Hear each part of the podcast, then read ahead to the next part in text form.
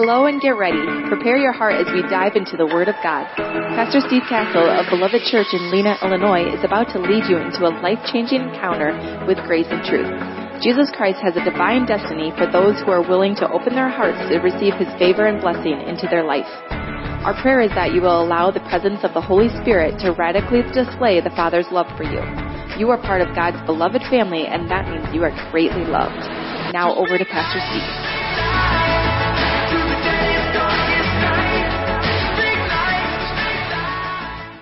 So we are in the series King and Kingdom. And this is a this is a basically a terrible title for the message, but I I'm not really good at the title things, so you'll just have to give me a bunch of grace. I called this constant value. Um, and even now when I'm saying it, I'm like, God, man, you need to hire someone to make Mitchell. Yeah. um, Mitchell. He is way overhired. he's got more duties than he's got day. Uh, the uh, there's one specific phrase that you'll get it as we get there that I want to highlight and that I'm going to kind of build some things on, and this is going to create a lot of opportunity for I believe everybody in the room. Because I think this is one of the one of the subtle ways that the enemy steals the opportunity that the Father has already created for all of us to live in through the finished work of the cross. Remember, the devil cannot create, and he has nothing new. So all he has is subtlety, the snake, and steal. Which these are really good truths because when the enemy comes in and says, I'm going to make you sick. By default, if you understood these things, then you'd, you would understand uh, you're going to make me sick, which means I am healed and you're a liar.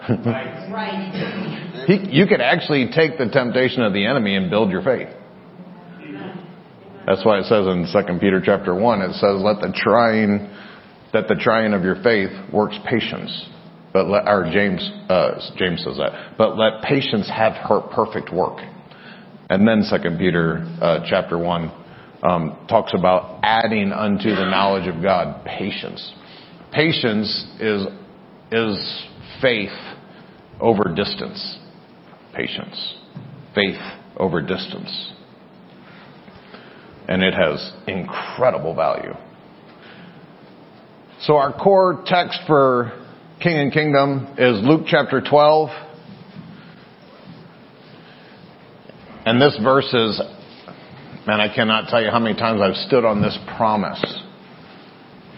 Because uh, Kay, the things that Kay and I have gone to, I just had the opportunity to pray, actually not pray, declare. I don't do a lot of praying. I do more declaring and proclaiming uh, over someone that was going through some really difficult things a couple uh, a couple nights ago, um, and and they were in you know some deep distress in the natural.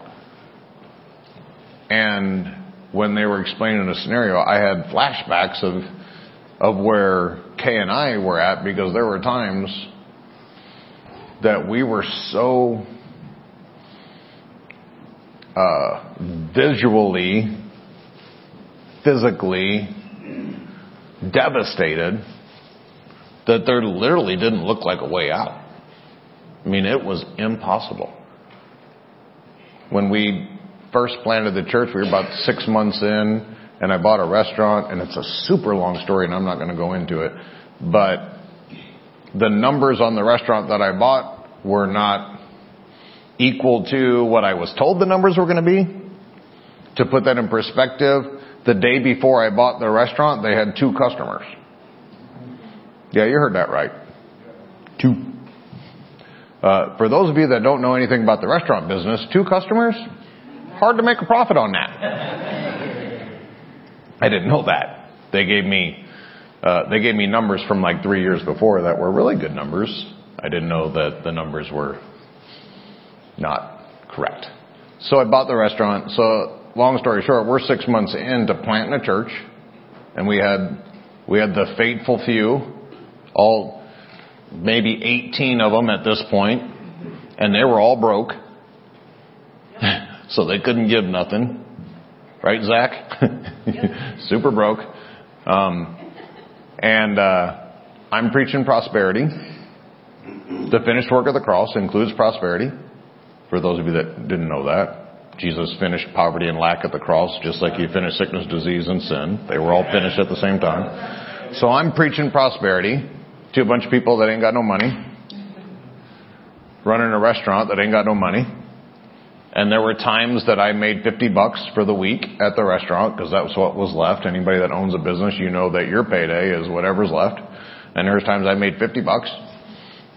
And I'd have to come home and face my family of four with 50 bucks for the week, no offerings at the church, and figure out how to pay all the bills while I'm preaching prosperity. So for those of you that are in the room that are just like, well, I tried that and it doesn't work. That's why you're going to continually be destroyed. And Kay and I are now in a great place. Amen. Filled with all your precious faces. This is greater than 18 in case you haven't counted. and we're getting paychecks now. Amen. Which was not the, amen, which was not how it was then. But we did not get weary in well doing, and now we are reaping because we would not faint. That's, that's the only thing the enemy has got on you is if he can just get you to give up. Because if you don't give up, you win. Because he already won. And this is why you see people church hopping and flopping and flip flopping from this doctrine to this doctrine to this doctrine. Well, I tried that and it didn't work, and I tried that and it didn't work. Yeah, well, congratulations. You are absolutely on the end of the chain of the enemy pulling the nose ring in your bull.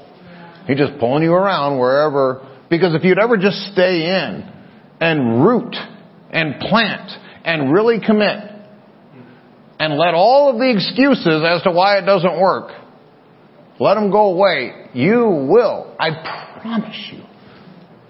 Money back guarantee. I promise you. You will be victorious. I promise you. I promise you.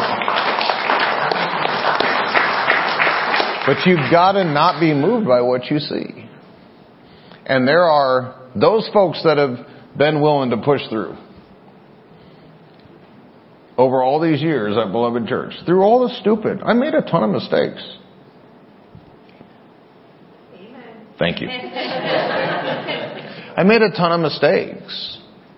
And so did everybody else. But we all grew together, and the Father was faithful. And I can tell you that those, that core group of people that started with us, that have stayed, stop it,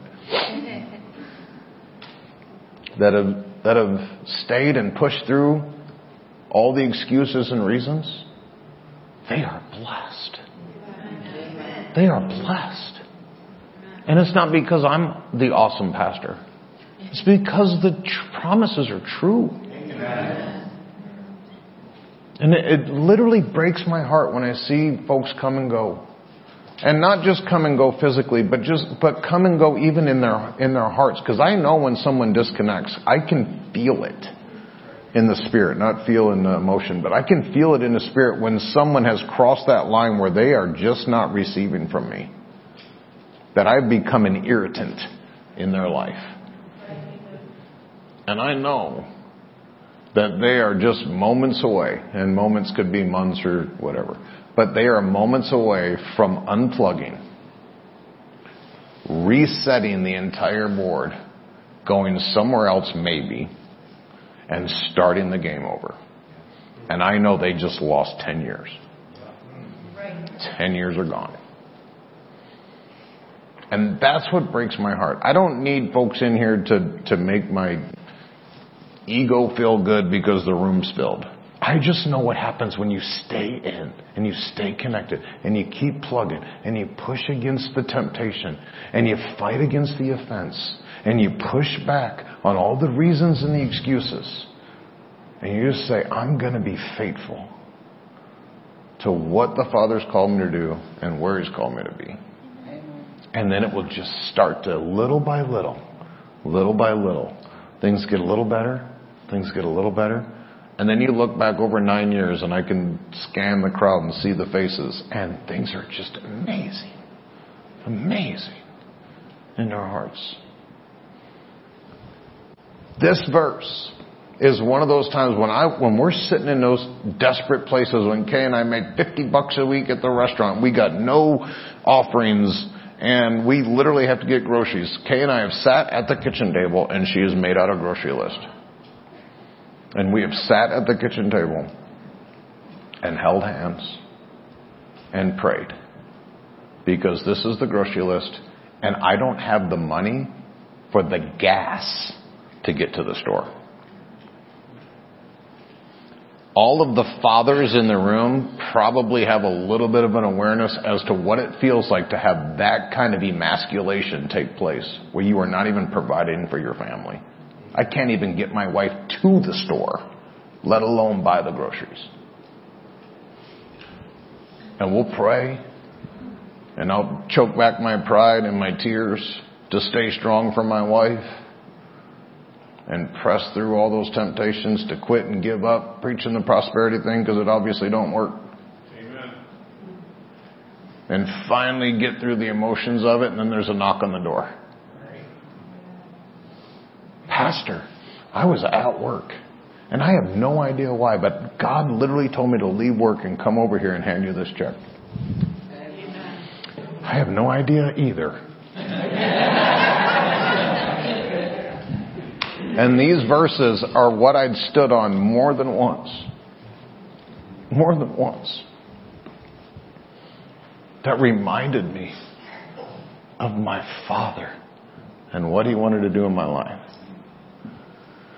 And seek not what you shall eat. This is starting in verse 29. And seek not what you shall eat or what you shall drink. Neither be of doubtful mind.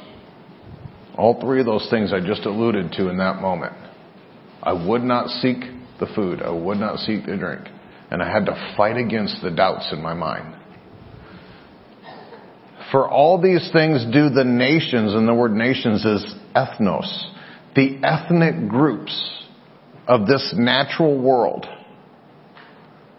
And each of them have a different way of doing it. And however you grew up in whatever ethnic diversity that you grew up, your parents probably taught you. I was just with mom yesterday and we were doing some stuff and I fussed at her and then I had to repent and she's she's the hardest person in the universe to fuss at because it's like a it's like fussing at a teddy bear. the most loving creature on earth and I'm fussing at her. And what I was fussing at her about was uh, about one of the decisions that that we're trying to make for what her future is, and I was I was trying to convince her that we, this is going to be a- absolutely awesome. You're not going to have to worry about this at all.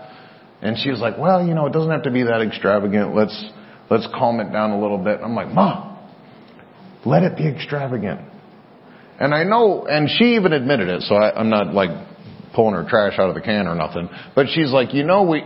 I grew up, my parents came through the Great Depression. Like, they're still, and I'm like, isn't that amazing? You're 72 years old. You've never been a part of the Great Depression. Her parents were. She's never been a part of it. Her parents were. And yet they're still in 72 years. And most of those years, 50, 60, almost 60 of those years, she's been with Jesus. And yet still there's these little things that hang on. Are you, are you, are you following this? You, you, sometimes you don't even know how this gets in there or how deep it gets in there. Yeah. Yeah. But just this little tiny bit of poverty. And my mom is, is extravagant in nearly everything kingdom. But man, I, I have to like fight her to let me do extravagant things for her. And which, but then by default sometimes means that the father kind of has to fight her like, hey, let me super bless you. Okay, how about regular bless?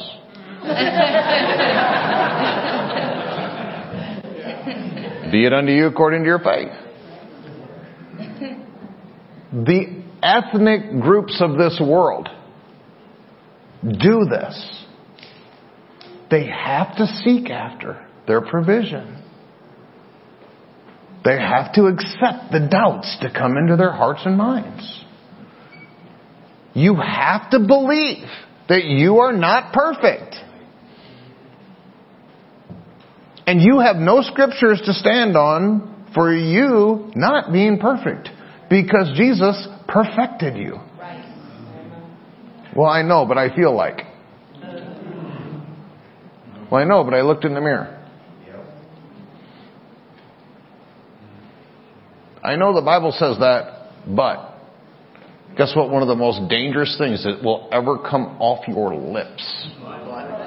I know the Bible says that, but what you just said was, I know Jesus said that, but.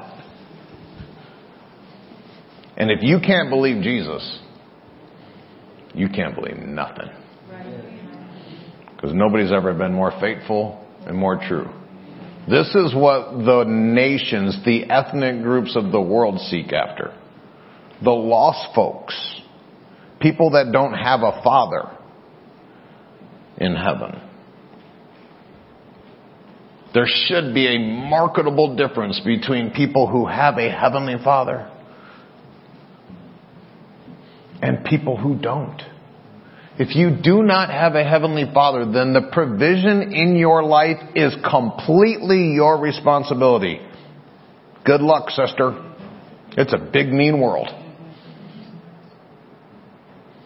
If you do have a heavenly father, what in the world are you worried about?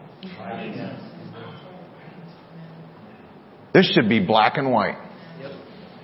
This should be black and white. You should be able to tell nearly in any moment, in any second, based upon interactions with people, whether they truly believe they have a heavenly, heavenly Father or whether they don't. It should be that clear.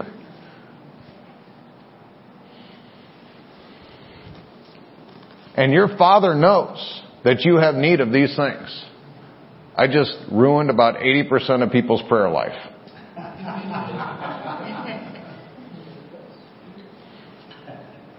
Because 80% of Christians pray for things that they need to tell the Father about because He's totally ignorant to what's going on in their life. You can hear people pray, God, I, did you know about the thing that the boss said to me? Oh, you didn't know? Let me recant it. And then you go into a 20 minute dissertation telling God about what happened and you call that prayer. and you wonder why there's no power in your prayer life. You just prayed the evil words of the wicked person to poor misinformed God. If he only knew how bad it was in your situation. I know, he'd probably do something like send Jesus to the cross. That's probably what he'd do for you. But rather seek. And I love this language because it means like trade. Trade off. The thought process of you having to be your own provider for the thought process of the Father being your provider. That He actually knows what's going on in your life. And here's the, here's the radical thing for me. It's been, it's literally been years that I've asked the Father for anything in prayer. I was just talking to Cinderella, I think, the other day about this. About three years ago, I asked the Lord in one prayer, and it was the first prayer in probably three or five years that I even asked the Lord for anything, but I asked Him for a really big thing for three people that I wanted to do for those people in this one prayer about three years ago. And it's funny because uh, one of those things that I was asking for for one of those people is happening right now, and it's happening not the way I prayed it. Because I, I was absolutely convinced that the way it was going to happen was this way, and so then I asked the Father, like, do it this way, and I'll help you with your kingdom. Listen to me, Father, I'll help you sort it. Don't you know that I went to college? and failed. Had to go twice. Didn't stick the first time. I'm still in college. Amen. trying to get my master's degree for the last four years. Um, and so I, I was watching how this was playing out in this person's life, and it reminded me of that prayer that I prayed three years before, and how in it, it I was completely pure. It, it literally had nothing to do with me. I, I don't know the last time I prayed to the Father for me.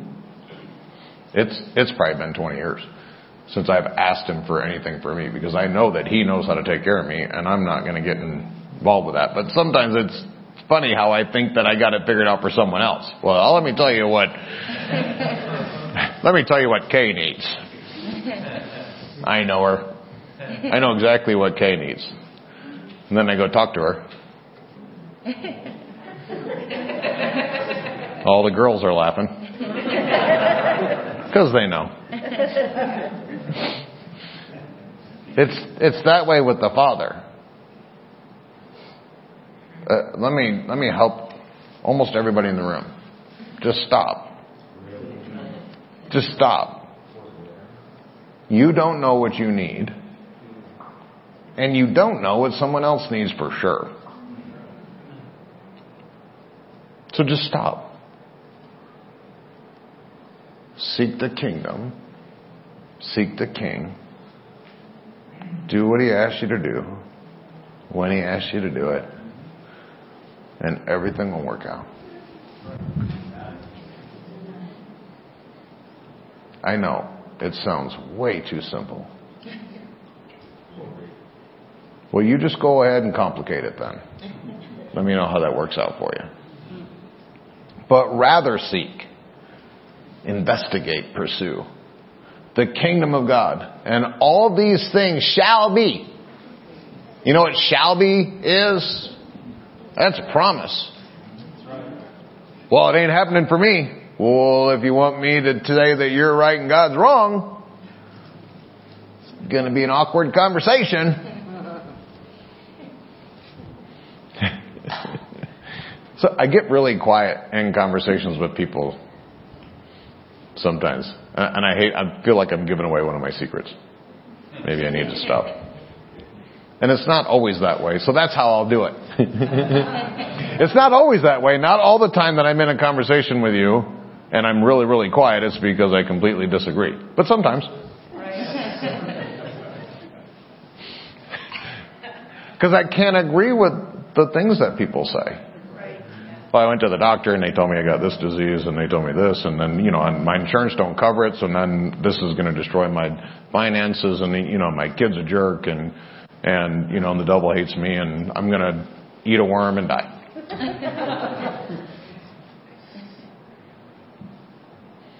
and they're waiting for me to like amen or okay or oh you poor thing you or uh, I got nothing. All of that was just blah blah blah. Wonk wonk wonk. And if they ever shut up and they humble their hearts and they want to hear from me, which is kind of funny how many people want to meet with me so they can spend 97% of the time telling me all the stuff and then 3% listening to me. like, just send me a letter if you just wanted to talk. Because all, I, all I'm going to do is tell you the scriptures and give you counsel and tell you the truth, which, believe it or not, actually is really beneficial. And so if they humble themselves and they submit, then I'll tell them, like, hey, if you do it this way, the scriptures say, it'll work. The Bible says, and I've actually had people in my office, I'm like, well, I don't, I don't want to know what the Bible says. I want to know what you think about it. Trust me. you totally do not want to know what Steve thinks.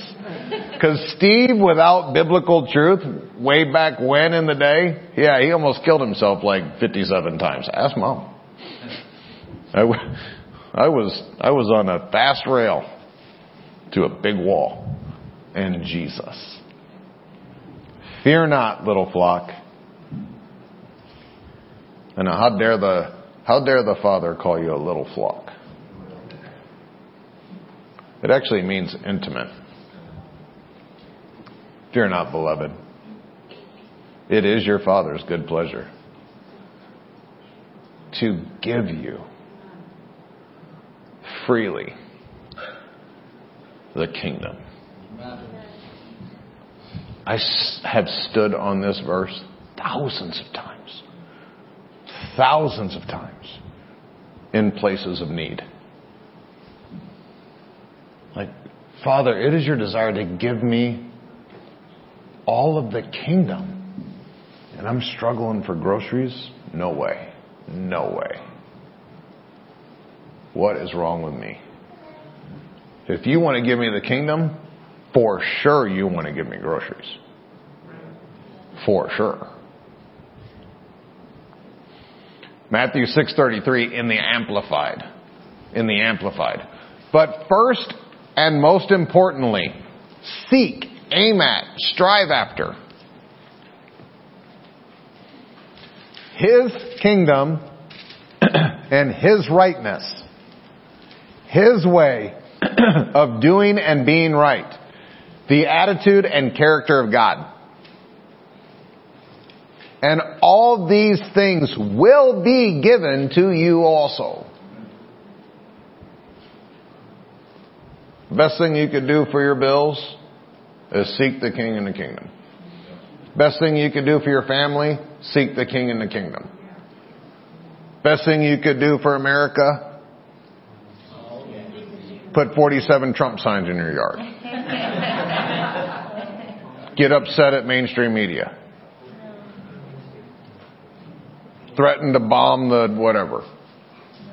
Because there's people that believe that. The best thing you can do for America, seek the King and the kingdom. Best thing you can do for your health, seek the King and the kingdom. Wh- whatever you got. I know, there I go with all this simplicity. So I want to, I want to talk specifically about that because it says seek first.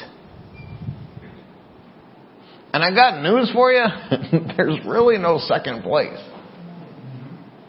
If you're seeking first the king and the kingdom, how do you get to seek next? Are you following me on this? This is kind of one of my own personal things. Because I used to do this. I'm like, all right, you know, eight to nine, seek the kingdom.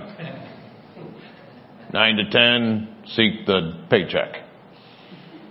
Ten to eleven, seek lunch. 9 p.m. to 10 p.m. seek Kay. right? Like, put it all in your pretty little compartmentalized boxes and open up this box and get that all sorted and got that one. And then open up this box, get that all sorted, and then move on. You're gonna, you're gonna make God a task. He's on your checklist. He's on your agenda. Well, he's first on my agenda. Oh, well, I'm sure that he feels really flowery in his heart. That he's first on your checklist.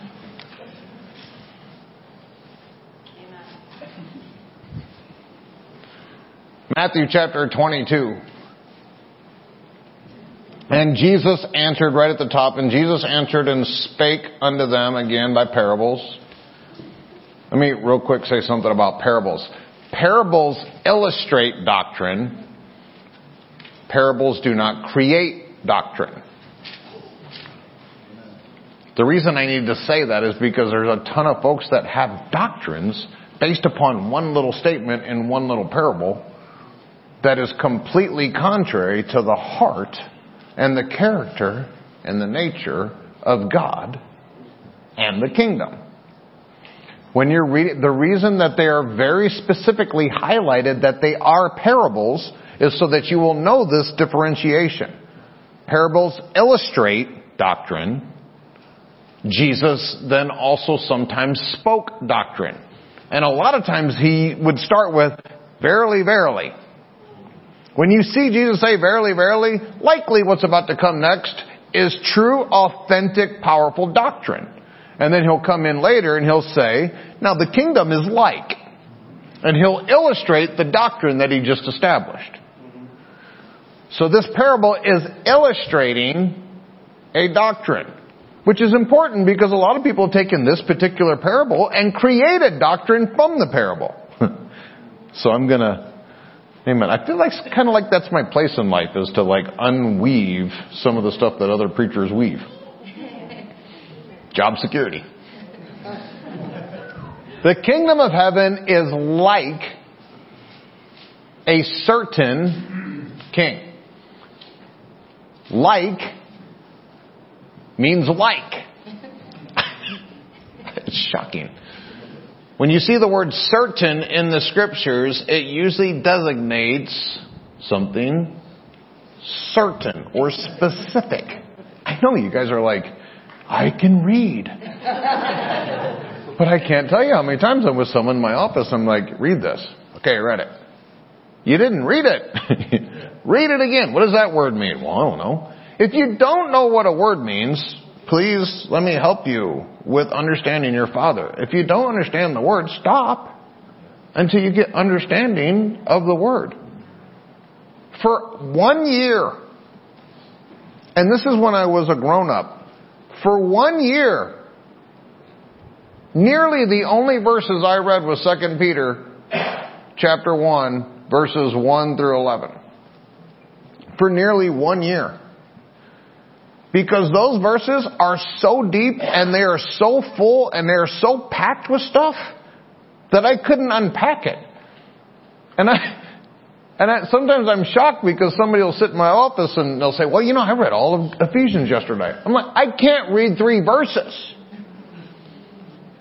And I even know what it says already. And I can't even get three verses before I'm like, pow, that, when did that get in there?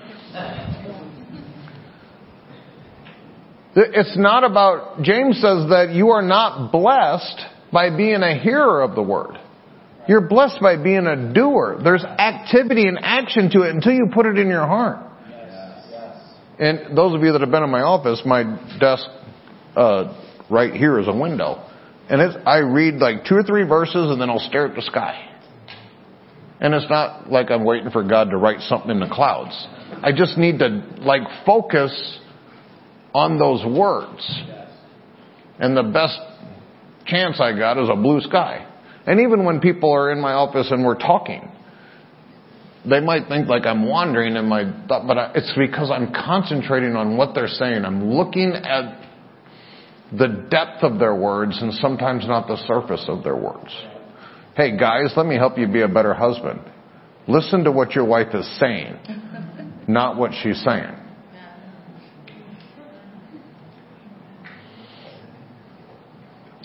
Hey sons of God, which is all the born again folks in here. Listen to what God is saying, not what he's saying.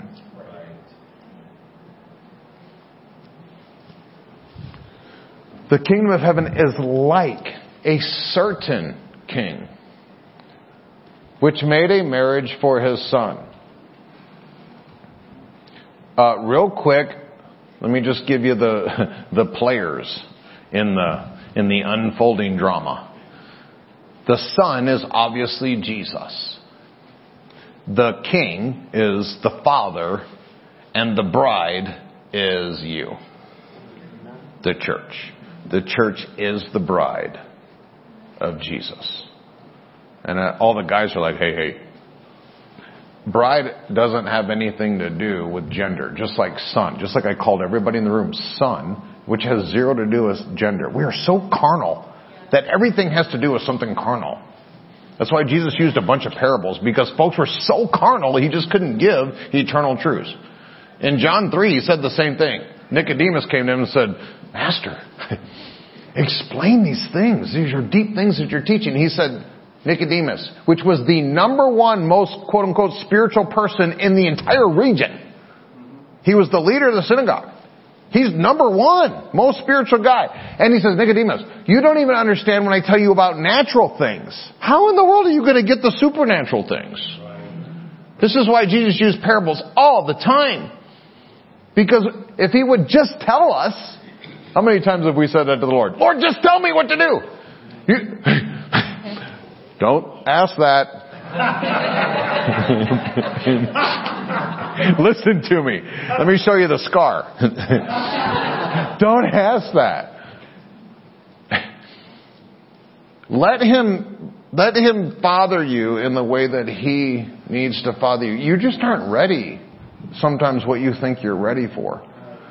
It used to irritate me. I think it's in John uh, 16 that Jesus said to the disciples. He said, I have yet many more things to say unto you, but you are not yet ready. And I'd be like, yeah, them disciples. But dang you, why didn't you get ready so I could hear what he wanted to say to you? Anybody like that? I'm like, why, why is it because Peter's dense, I don't get to hear what you wanted to say? Thanks a lot, Peter. but the reality is how many times the Lord comes to me and I'm like, Lord, can you, can you show me or give me wisdom or give me understanding about this? He's like, you don't want to know. Well, I think I do. Well, I don't think you do. Just focus on this.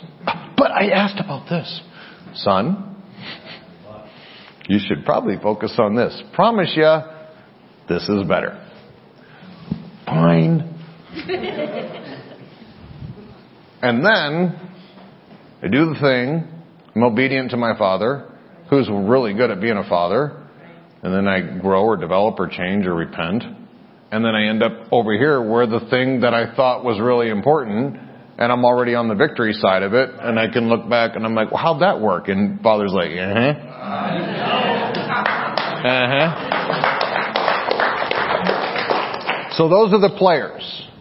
Guys, you're a bride. I don't want to, I don't want to unplug and get off track here.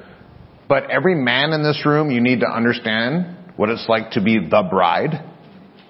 And every woman in this room, you need to understand what it's like to be a son. And I don't have time to develop that, but those statements are still true. And he made a marriage for his son and sent forth his servants. The word servants is doulos in the Greek and it means bond servant or bond slave. Bond slave. A bond slave is a person who has given themselves to be a slave. Which I know, even just mentioning the word slave just makes everybody go, oh, that's wrong. No. It's wrong to be put into, tyrannized into slavery. It is incredibly humble to offer yourself to be a servant. Which is exactly what Jesus did. If you remember, right at the very end, at the pinnacle of his glory, he stripped himself naked and got down with water and washed his disciples' feet.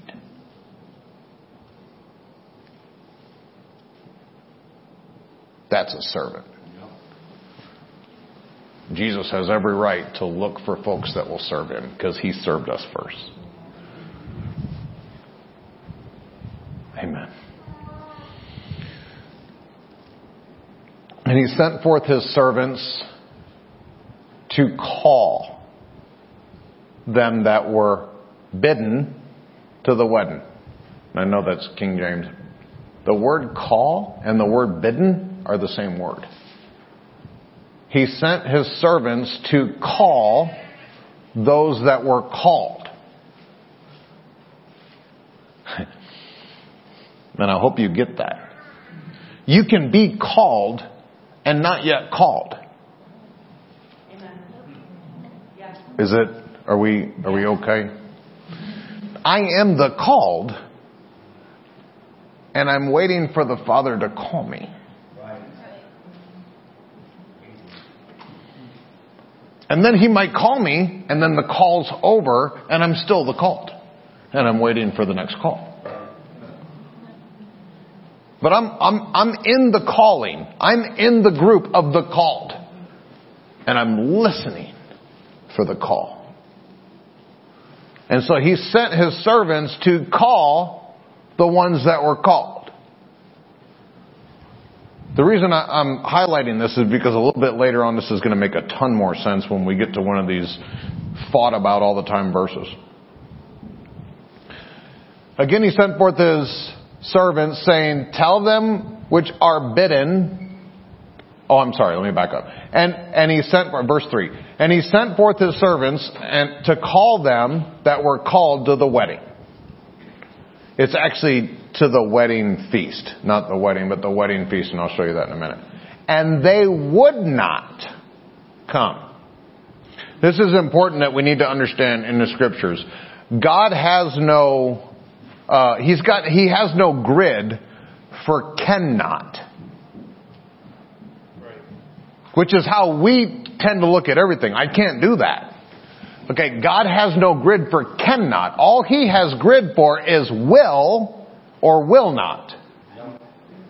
Because if you will to, He can do all things through you. All things are possible with Him. God has no grid for cannot. It's God. if you're God, you have no grid for cannot.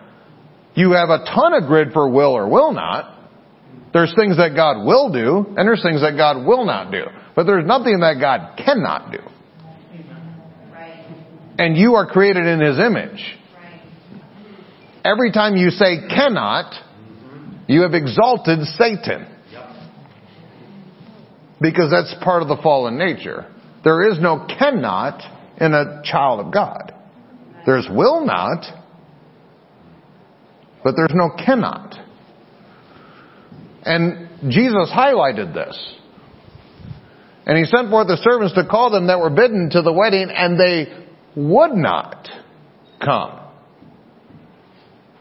So they would not come when they were called. Let me remind you, they were the called. Yes or no? Those that were bidden, those that were called, he sent the servants to call the called. And so the servants went out and they called the called. And the called said, we can't. Because our wills are not in that calling. But they were the called. But they wouldn't answer the call. Please get a copy of this message later and chew on some of these things that you're like, wait a minute. And they would not come.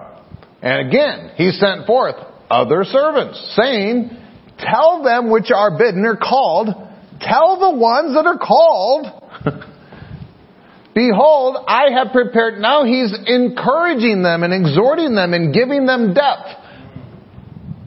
Because some people are like, well, what does God want me to do? Well, he wants me to do this. Well, why? And, and God will actually do that. Okay, I, I get it.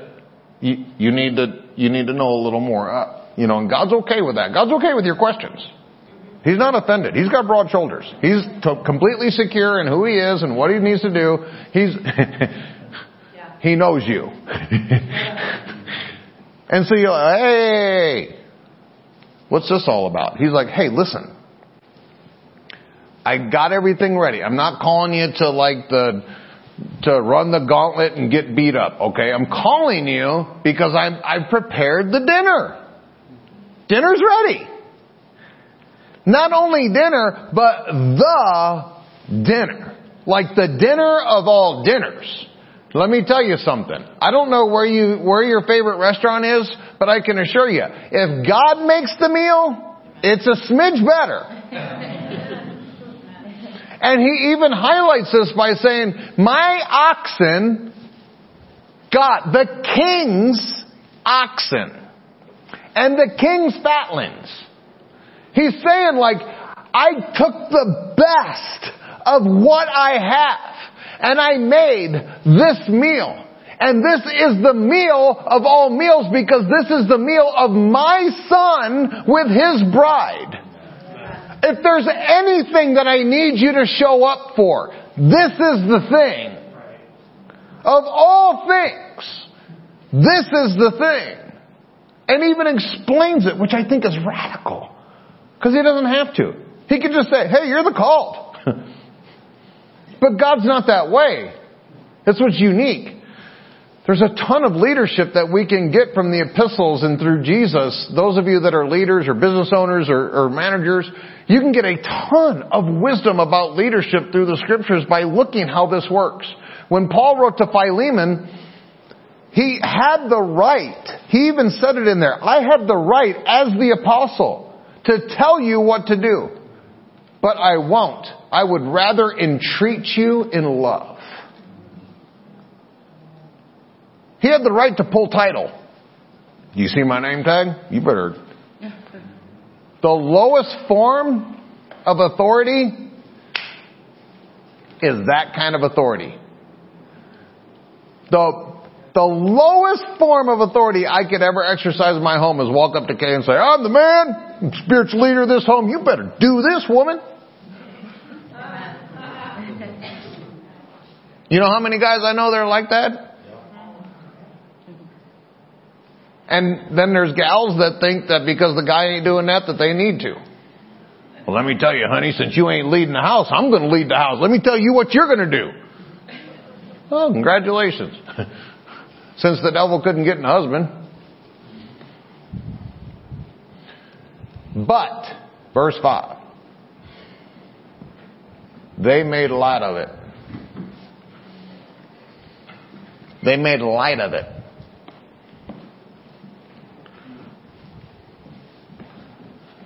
I want you to think about this. They made light of it. They didn't say that God didn't say it. They didn't say that the that the uh, servants were wrong or stupid heads or irritated with them or they had the they had the wrong name badge on or something. There was none of that. They just made light of it. It's like not that important.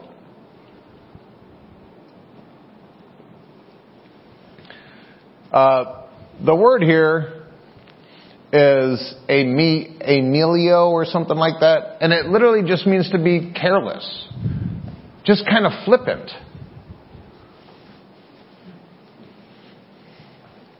Man, I, I cannot tell you how many people's lives that I know, good Christians, good moral folks, kind, gentle people, that this is destroying their lives. Because they're just kind of flipping them up the things of God. I can or can't. I mean, it's just church. You know how many good Christians don't go to church? You can be a good Christian and not go to church. You're right. You can be a good Christian and not tithe. You can be a good Christian and not necessarily have to love your neighbor, not even love your spouse. It's just not, nothing's really that important, right? Because Jesus paid for everything. And as long as you did the thing, you prayed the prayer. Nothing else is really that important. It's not like the kingdom is important you know, I'll mingle in a little kingdom in my life every once in a while just to make sure that I get my star on the chart. God could be watching. You know, when He's watching, I want to make sure I got got a good show on.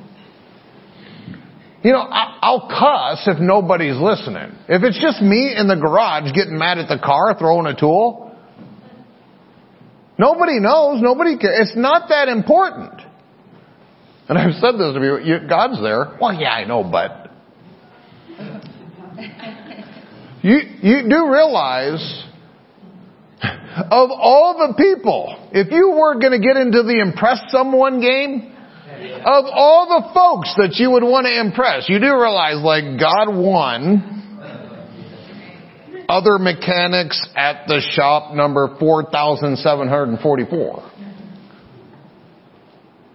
But we're, we're very humanistic in our mind thinking, I, I had the, somebody called me the other day, uh, somebody that I, uh, that I do some political things with, and they said, and I know what they were hinting at. They said, if there was one person that you could have dinner with, who would you have dinner with? And I'm like, spirit or human? and they're like, stop it, pastor. I said, okay, my answer is Kay. And they were like, it, you can have dinner with her anytime. I'm like, well, A, you don't really know our lifestyle. No, I can't. And B, what does that matter?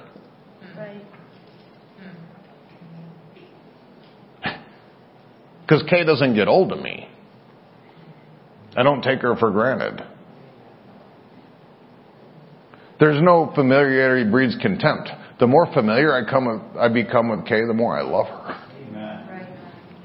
The more time I spend with mom, the more I see just the beauty, the uniqueness of who she is. I don't spend more time with her and be like, man, I just can't wait to not spend time with her. There are people that they're, they're that real and authentic and genuine that the more time you spend with them, the more you love them, the more value you have for them. This is why it, I don't get it. I don't have a grid for folks that are around the kingdom and around the king and they're just like, ah, blah, blah, blah, church. Like, what am, what am I missing? Because I can't wait to get here. I can't wait to be with you. This is, this is this close to heaven for me. This group of people doing whatever. And I don't care what, whatever. We can go to the rugged barn and kick it in the barn. We can go to baptism. We can do baptism. We can go have lunch at the bar. We can go, I, I don't care. We can play wiffle ball in the backyard. We can go in the lower level and scrub the floor together. But we're, we're together and we're doing it. We're doing it for our king and it's, and a lot of folks are just like, come on man. Church people? And you don't know these people. That's right. If you knew these people, you'd never say anything about church people again. And I know a bunch of these folks. And I, you know, and when I stand up here and I minister and I scan the, the crowd, I'm like, man, I, I want to spend a day with, with John. I want to spend a day with Jess. And I want to spend a day with Rocky. And I want to spend a day with, and we're going to spend a day with Steve and Carol. And, oh, and I'm, and I've spent a day with the Haggies. Hey, Haggies, they listen every Sunday and and to hang out with the Hardesties and hang out with with Tim and Tamara and hang out, just just spend a day with everybody every day. Well, that don't sound very kingdom. What are you doing? Well, if everybody did that, who would work?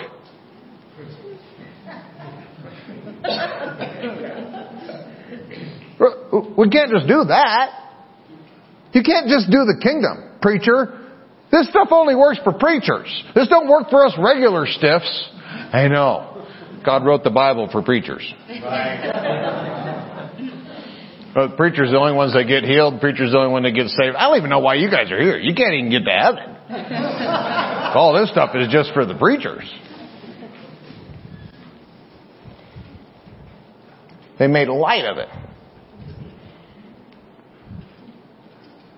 Now I want you to get this. They didn't say no. Like, that's stupid. You're wrong. you know, we're grown up enough, at least this room, you're grown up enough like when God says, hey, will you? I mean, don't go, no, you're wrong. Uh, you know, our answer is, well, uh, um, how about next week? I'll do it. I, I, I get it. It's important. You, you're, you're asking me. I, amen. You're Lord. I'll do it. When I get the money, I'll tithe. When I feel like the symptoms are going away, I'll believe I'm healed. That, that'll do it. When I, when I feel like the depression and the oppression is no longer there every day, then I'll, then I'll start to have the joy of the Lord and then I'll start to be happy. When other people treat me well, then I'll start to be kind and merciful and gracious.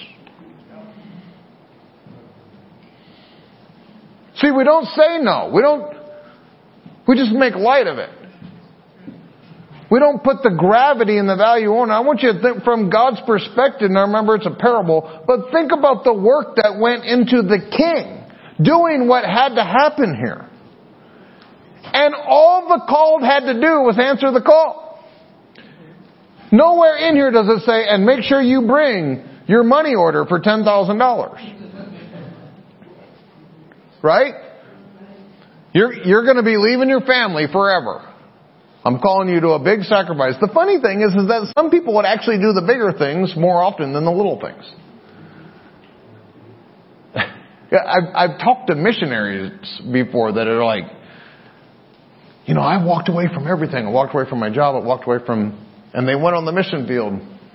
And I've talked to them and they were, they're super, super struggling because they were willing to do the big thing and they're not willing to do the little things every day that gives them the joy of the Lord and the peace of God and the success that He has for them. And so I think some of us, you know, I've struggled with this.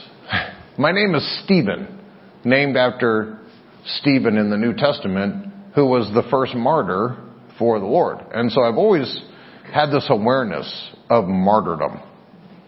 And martyrdom is not a negative thing. Martyrdom is actually a very positive thing. It means to be a witness. It means you're so much of a witness that you're actually dead to yourself, which is a beautiful thing. And I've thought about this because, you know, I've read very challenging books like when I was a kid, like Fox's Book of Martyrs and stuff like that. And, I, and, I, and there's some terrible things that are going on this planet. And I've thought like, you know, if that person, if somebody walked up to that person with a gun to their head and said, deny Christ or I'll blow your brains out. You know, probably everybody in this room wouldn't deny Christ in that situation. But the television show that has the adultery and just a little bit of nudity and just some cuss words, you know, letting your kids just have two hours on the device and doing the things and and reading just a little bit of the wrong thing and an extra hour on social media and and getting a little bit worked up over the thing. Like that's not a big deal, but I would never deny Christ with a gun to my head. Yeah, but you deny Christ in the little things.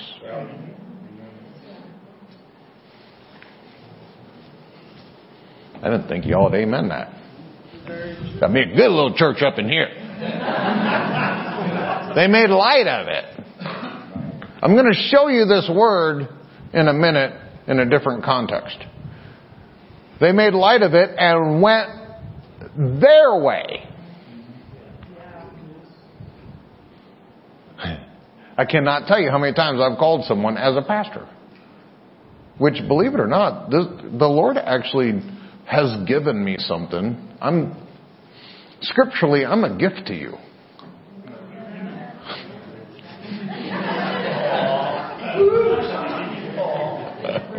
I know. I think like six of those amens are from people like, quick amen him. Make him feel better. Amen.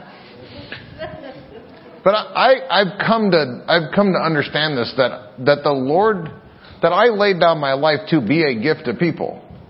And, and whether you ever respect that or honor that or value that, it, that's, that's, that doesn't determine my, I've, I've, I've had this revelation that I, I am, I am, I am from heaven a gift to the people that will receive me. And I'm not saying that because I want anybody, I hope you're hearing me. I've, I've understood that because it, it, it, it gives me an understanding of the value that I have and the things that I'm called to accomplish here.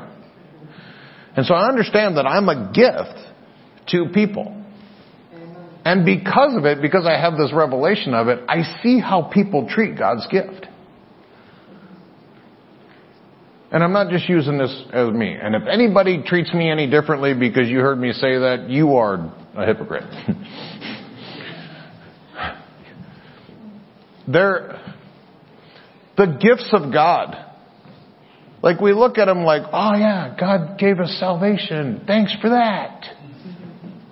You, do you know what it cost to save you? You belong to Satan legally. Jesus had to die and go to hell and suffer I don't know if you understand this, but Jesus was God. Perfectly unified, omnipotent, omnipresent. And he became a baby that pooped himself and will remain for all of eternity human. He laid down a facet of his divinity forever. Forever. It wasn't just like a momentary sacrifice. It wasn't just you like, well, I don't really have a thousand dollars to give, but I'm gonna do it this one time. Jesus gave it forever. He will forever be human. He gave up omnipresence. There are things that He laid down for you to rescue you, to save you, me. And I didn't deserve none of it. And trust me, the value of me and the value versus the value of Him, I still don't get it. And He sacrificed that forever. Forever. In heaven. Jesus has scars on His back for your healing forever in heaven. His hands are pierced. His feet are pierced. Forever. This is one of the things that gets me when I, when I talk to people. I'm like, hey, the Lord wills for you to be healed. The Lord wants to heal you. You know, by His stripes you are healed. Ah, you know, that healing stuff. Like He has scars on His back forever for you to have that healing and you're like, whatever that healing stuff? Stuff? Scars on Jesus' back is stuff. Prosperity. Do you know what he, do you know what he laid down to purchase prosperity?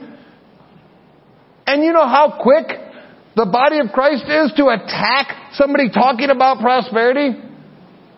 Do you know what Jesus did to become completely and totally broke? Poverty. He died on the cross naked. Naked. With nothing. He watched as they took his robe and gambled for it. His last vestment of anything that he would have owned. He gave his mother away in one of his dying breaths.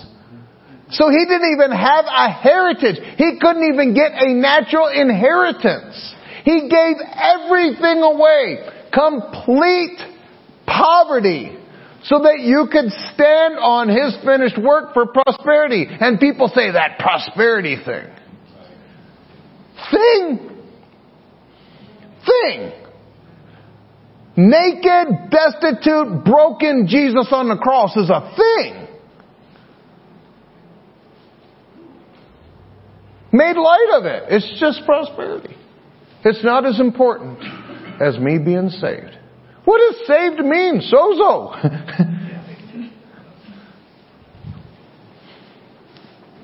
and they went their way.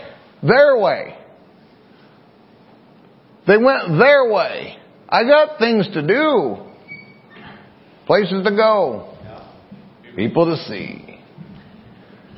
And they went their way. One to his farm. It, it doesn't say one of them went to his brothel. Right? It didn't say one of them went to his casino. One of them went to his liquor store. One of them went to his pot dispensary. One of them went to his farm. Can I get an amen? Farming's important in society. Amen. amen. Farming's important. All of you that are struggling with carbs, you can blame a farmer. Farming. Farming's important. Farming's good.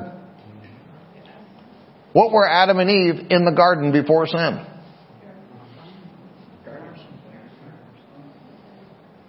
Think about that. So it's not, the dude didn't go and say, well, I'm, I'm not going to do what God asked me to do. I'm going to go beat up a kid. No, he went, I, got to go farm. And in, in this time, in this day, you didn't, there was no Walmart. I know this is shocking to some folks. But if you were going to have bread, you were making bread. And by making bread, I mean you literally owned almost everybody in this, this time frame, their family owned somewhere around 12 acres that they farmed and it was productive for their family. Amen. You didn't farm the 12 acres, you didn't have no bread. Everybody was a farmer or in a farming family. So they didn't go do, they're like, hey, Jesus, I'll, I'll get right to that whole wedding dinner thing. I gotta go get the crops in. I want you to get this. I can't tell you how many times someone is like, hey, Pastor, I'd really like to do that for you, but I gotta do the thing. And it's an important thing. And I'm not saying this to anybody. I, I almost hesitate to say these things because I, someone will take this the wrong way. I'm not saying this in that regards. But I'm just saying, like, I, I wonder how many of us literally had God's per- perspective on something, how much that would change our value system about what we think is important and where we need, think we need to go and what we think we need to be doing. Amen. He went to his farm. And then the, the next one said to his merchandise. And the word merchandise is uh, related to economics. He was just going to do his job, his business, his trade. This was like a blacksmith going and hammering iron. What I'm pointing out is none of this is evil, sinful, wicked stuff. They went did good things. They were productive for society. These weren't like loser, uh, homeless hobos on meth. These were good people. They were farmers and merchants and, and fisher. I mean, they were just like, hey, I'm just gonna go do the thing and I'll, you know, I'll get, I'll get to that. How long's the dinner gonna go for? Can I catch the last hour? What time's church start, Pastor? Well, you guys sing that one chorus way too often. Can I just come? What time's worship over? I, I know you're laughing. Uh, people call me. I, I don't tell them. You know, if you call me, hey, you call me and you ask me what time church starts, I say I get here somewhere around five. Well, what time's church start? For you or for me? Because I get here somewhere around five. And it started for me. Me and Jesus are having church in there, and then we have church with the coffee downstairs. I, I know you can't have coffee and Jesus at the same time. and the remnant took his servants and entreated them spitefully and slew them. And when the king heard thereof, he was wroth. word wroth means pretty darn mad. That's old King James for spitting mad. And he sent forth his armies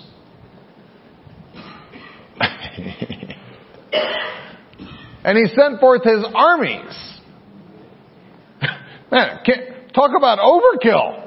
God, I mean, dear Lord, all they said was they're going to farm. Calm down a little, Father. I know God always way overreacts on everything. He's like prepubescent. They're not up here, so I can say it. And he sent forth his armies and destroyed those. God, you're throwing around the adjectives way, way too broad, strokey, brushy thing. Like he just called people that went farming murderers. No, Pastor, he's talking about the other ones. You, do you, I don't know if you, I want you to read this parable later in your own time. He didn't differentiate between the folks that just said, hey, I can't do that right now.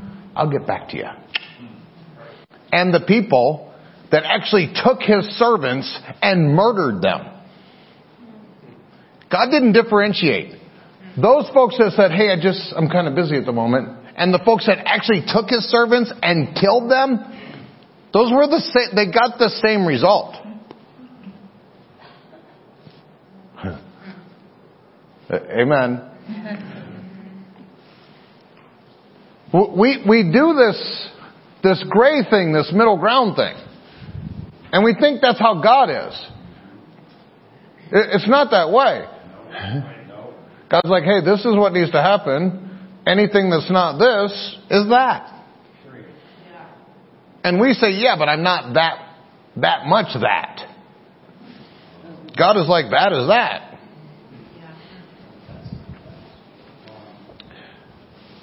And he destroyed those murders and burned up their city. then said he, and there's a lot more in here, I ain't got time to go through the depths of it. And he said, uh, then said he to his servants, the wedding is ready, but they which were bidden were not worthy.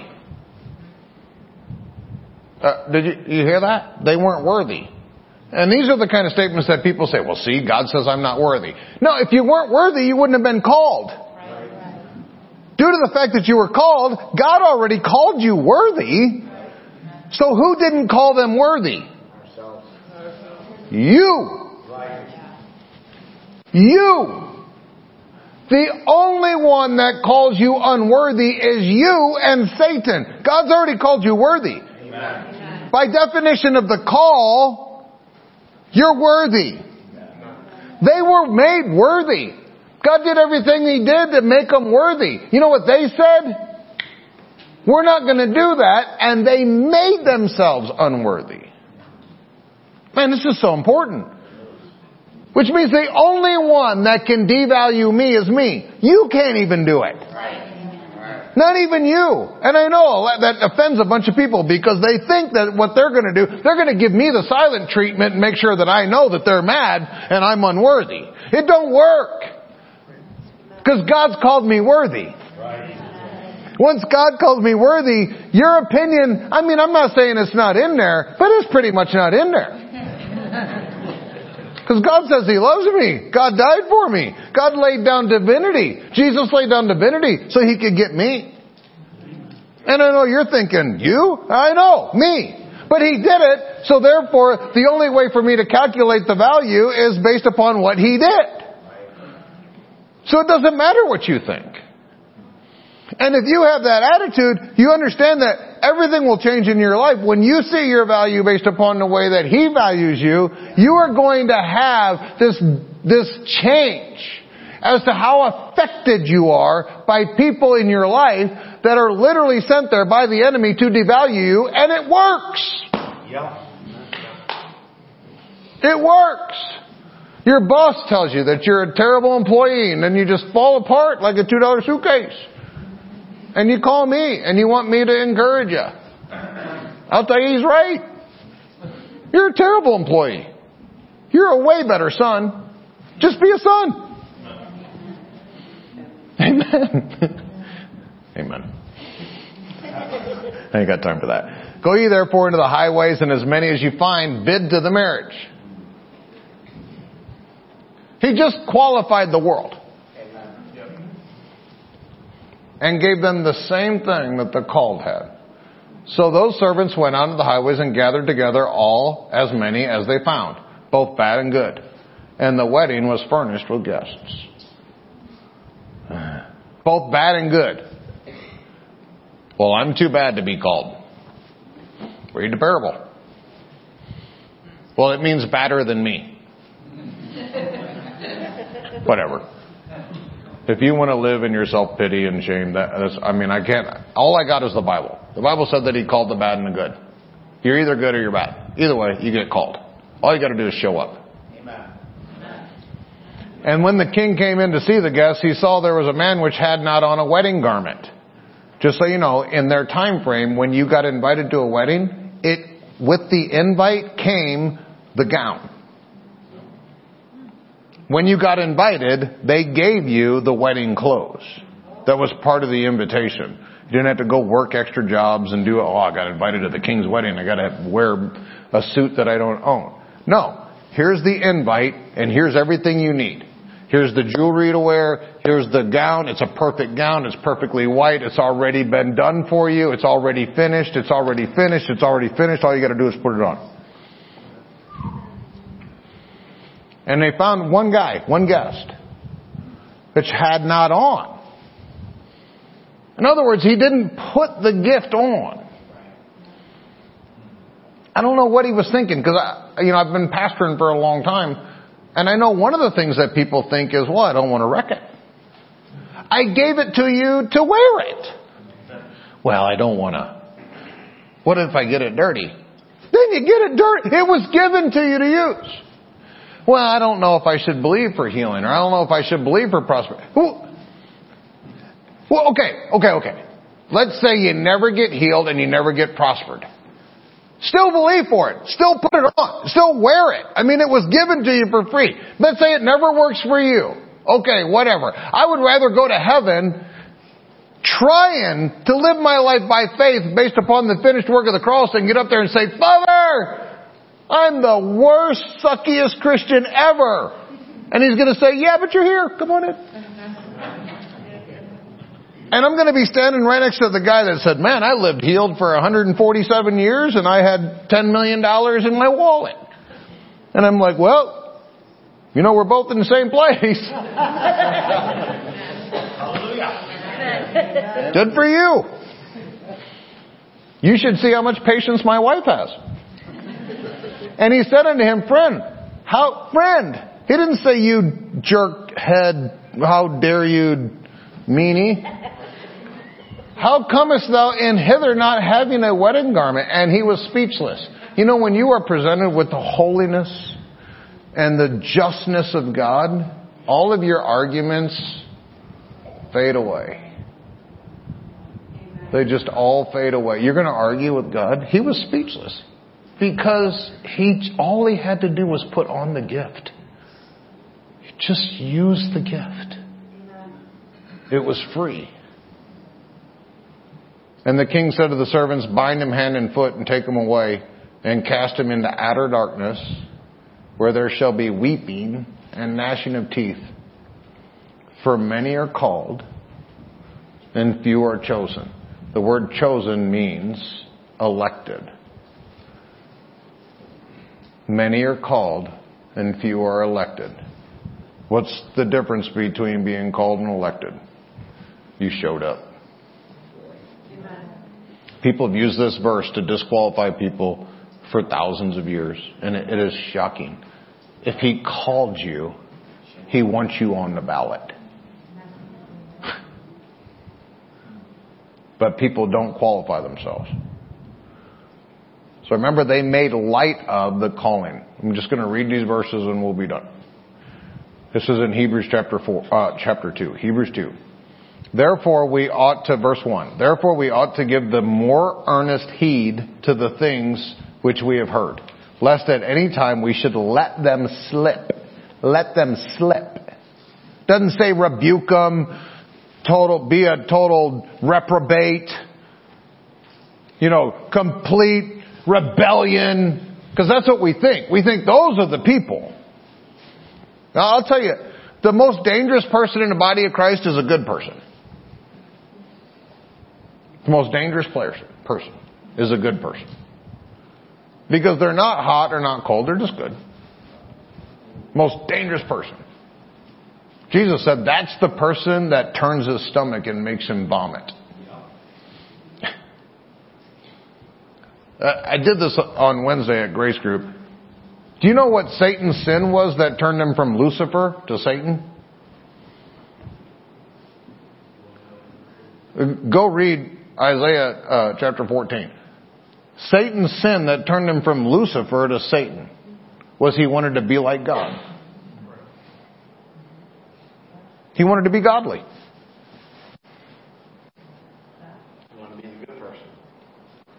He wanted to be godly. But he wanted to do it his way. Do you know how many Christians are that way? They want to be godly people. They want to be good people, but they want to do it their way. They're not going to do it this Bible way. I'm going to do it my way. Shocking. Because we, we always thought the devil, like, he just wanted to be like the, the murderer and the, and the, and the child absconder and the stealer and the liar and the, no, he wanted to be like God. He just wanted to do it his way. For if the word spoken by angels, and that word is messengers, was steadfast, and every transgression and disobedience received a just recompense, it means a payment. A payment of reward. How shall we escape if we neglect so great salvation? Guess what the word neglect is? Make light of.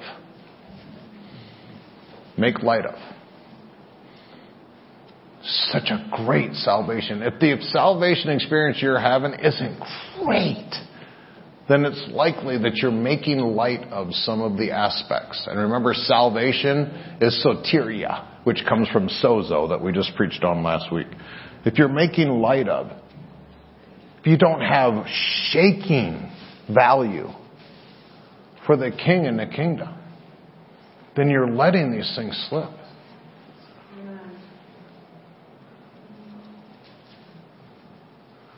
I have so much more to say. But I'm done.